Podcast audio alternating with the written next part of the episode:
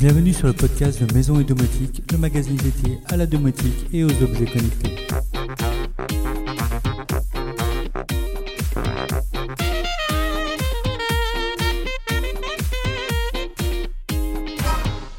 Salut les amis, voici un nouveau débrief sur l'actualité du blog et de la domotique en général, mais également des sujets autour de la maison, de la finance et la high-tech. Il y a encore eu de nombreux tests. Le solaire reste à l'honneur, surtout en cette saison, et j'ai eu l'occasion d'installer la nouvelle station solaire Sunology Play Recto Verso. Cette station tire son nom du fait qu'elle utilise un panneau photovoltaïque bifacial, capable donc de produire de l'électricité recto verso. Le fabricant reprend tout ce qui a fait sa force, avec notamment un support polyvalent, pouvant être incliné selon différents angles, et une installation en deux minutes chrono, puisqu'il n'y a que deux vis à serrer et une prise électrique à brancher. L'énergie produite va alors alimenter les appareils de la maison, sans passer par le compteur électrique, ce qui permet ainsi de faire des économies sur la facture d'électricité. C'est un principe qu'on connaît maintenant bien, puisqu'on en parle sur le blog depuis deux ans maintenant. Pour ceux qui découvrent, je vous invite à consulter les tests du blog, où j'ai abordé le sujet en détail.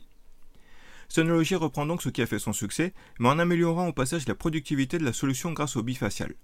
Grâce à un panneau laissant passer la lumière, l'arrière du panneau solaire est capable également de produire de l'électricité par effet de réverbération. On ne va certes pas doubler la production avec un tel panneau, mais on peut obtenir un gain allant de cinq à trente pour cent. Ainsi, dans les meilleures conditions, le panneau de quatre cent cinq watts crête est capable de monter à plus de cinq cents watts crête. Mais dans les tests, où on a positionné côte à côte l'ancienne et la nouvelle version, on a vu que même avec des conditions standards, cette nouvelle version est bien plus productive que l'ancienne. Et tout ceci pour le même tarif. Avec cette nouvelle version, Sunology maintient ainsi sa place de leader dans le domaine.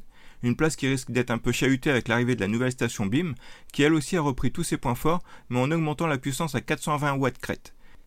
Il y aura prochainement un test complet de cette nouvelle version de B I M, puisque je dois recevoir mon kit lundi prochain. Le test de la batterie proposé par Sunology a en revanche été moins convaincant. Ce n'est pas vraiment un produit de Sunology, puisqu'il est fabriqué par Lancey, une autre société française découverte il y a quelques années lors d'un C E S à Las Vegas. Et ce n'est pas vraiment une batterie non plus, puisqu'il s'agit en réalité d'un radiateur intégrant une batterie de huit cents watts. Si le radiateur est très performant et possède tous les atouts d'un radiateur haut de gamme, connecté et bardé de capteurs pour optimiser son fonctionnement, la partie qui nous intéresse particulièrement est la batterie. Celle-ci est destinée à stocker de l'énergie pas chère, surproduction solaire ou heure creuse, pour la restituer durant les heures plus chères.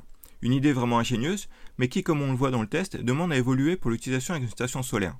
En effet, l'utilisation d'une station solaire ne nous permet pas d'avoir un abonnement producteur d'énergie, mais uniquement consommateur.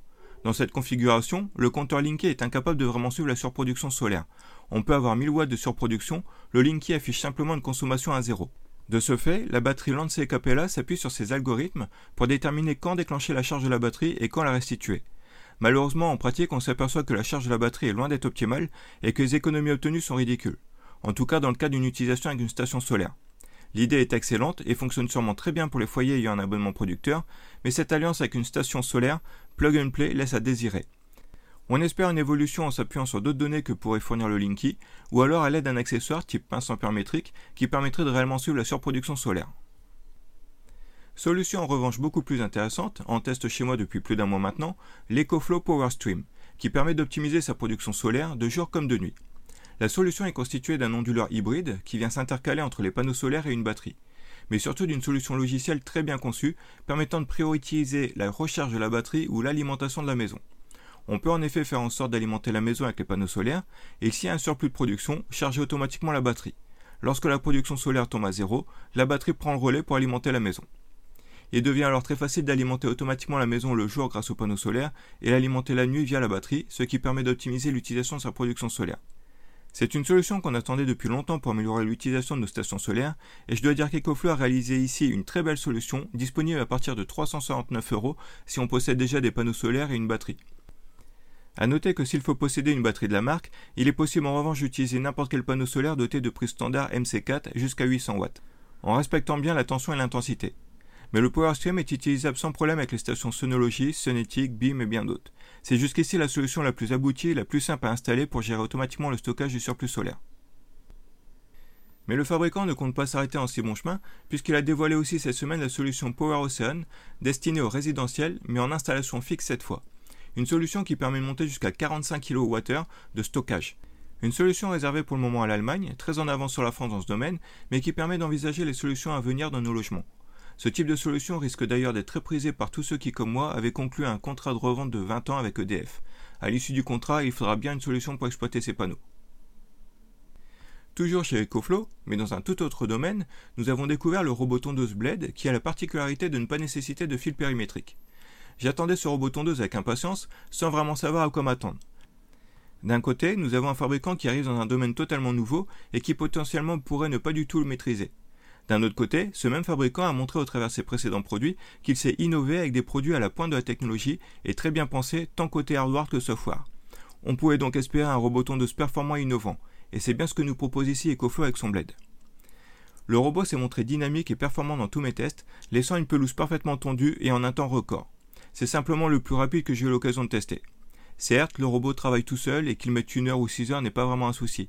Mais ici, cela lui permet par exemple de travailler à partir de dix heures pour passer sur un gazon sec sans l'arroser du matin, tout en ayant terminé sa tâche pour midi, ce qui laisse le jardin libre l'après-midi pour en profiter, et sans avoir un robot dans les pattes. Cette rapidité s'avère finalement très appréciable. Bien sûr, sa détection d'obstacles est un atout considérable. Tout d'abord pour sa cartographie qui permet une installation ultra rapide sans avoir de cap périmétrique à passer. Pour avoir utilisé les deux types de robots, le résultat est sans appel. Pouvoir se passer d'un fil périmétrique est un confort difficile à exprimer, sans compter la possibilité de pouvoir gérer plusieurs zones distinctes très facilement. Sa technologie X-Vision permet également d'éviter tout ce qui traîne dans le jardin, que ce soit un jouet, un outil, un vélo, et cetera, là où un robot traditionnel laisse parfois un objet lardé de coups de lame. Attention tout de même à ne pas l'utiliser la nuit pour préserver les petites bêtes nocturnes comme les hérissons. Si ces capteurs devraient permettre aux robots de les éviter, ces petites bêtes ont tout de même besoin de vivre un peu tranquillement. Enfin, si j'étais sceptique sur le ramassage des feuilles, il faut bien avouer que le système est là encore bien pensé et efficace. C'est bien sûr un bac qui ne sera pas très utile l'été, mais qui pourrait bien faciliter la vie à l'automne. J'y reviendrai sans doute à ce moment-là, les tests ayant été faits ici avec un tas de feuilles ramenées du bois. Bref, j'adore ce robot tondeuse, de son design à ses fonctions et son efficacité. Reste la question qui fait mal, le tarif. Il faut en effet compter près de trois mille euros pour le robot seul, un tarif qui peut sembler excessif, mais en comparaison, un modèle quatre cent quinze X de chez Husqvarna par exemple est vendu plus de deux mille six cents euros, pas très loin de notre Blade. À ceci près qu'il nécessite la pose d'un cap périmétrique, ne dispose pas de toute l'intelligence du Blade et n'est prévu que pour mille cinq cents mètres carrés. Le Blade, lui, est conçu pour des terrains faisant le double. La différence se joue surtout sur la stratégie de commercialisation. Là où les concurrents proposent des variantes pour cinq cents, huit cents, mille, mille cinq cents mètres carrés, EcoFlow n'en propose qu'une seule capable de tout faire. Si vous disposez d'un petit terrain de moins de mille à mille cinq cents mètres carrés, le Blade sera en effet coûteux compte tenu de la surface à tondre, là où il sera possible de trouver des modèles à moins de mille euros chez la concurrence, mais avec fil périmétrique toutefois. Mais pour les terrains au-delà, EcoFlow propose un tarif en adéquation avec ce que proposent les autres fabricants, avec toutefois un modèle bien plus intelligent et pratique. Je valide. Toujours dans le domaine des robots, nous avons découvert le Roborock S huit. Il s'agit donc d'un robot aspirateur cette fois. Le fabricant nous a habitués depuis plusieurs années déjà à des produits innovants et performants. Le S huit ne fait pas exception à la règle. Il a atteint un tel niveau d'intelligence dans ses déplacements qu'il est capable de s'adapter à la plupart des intérieurs.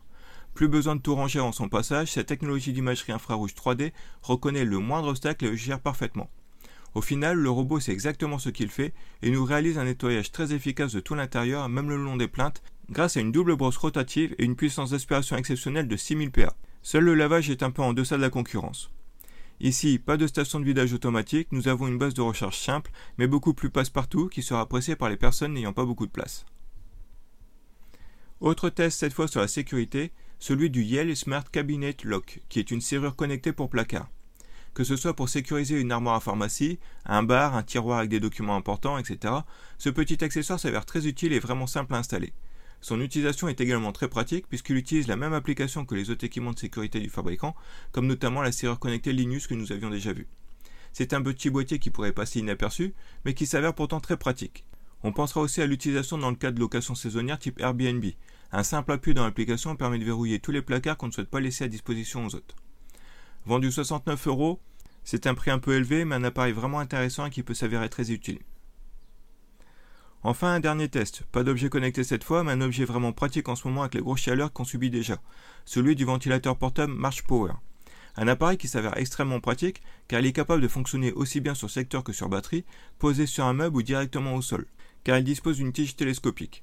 Tout ceci dans un encombrement réduit, ce qui permet de l'emporter n'importe où puisqu'il se replie et se range dans une sacoche fournie.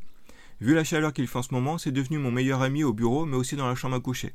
Aux alentours des soixante-dix euros, c'est un modèle que je vous recommande vivement si vous craignez la chaleur. Voilà les nouvelles. Concernant les bons plans, on retiendra Domadoo qui propose toute la semaine de belles offres sur tous les périphériques domotiques pour la fête des pères. Nous avons également de belles offres sur les produits informatiques Ugreen, ainsi que sur les vélos Gogobest. Voilà, c'est tout pour aujourd'hui. Sur ce, je vous souhaite un très bon week-end et je vous dis à très bientôt.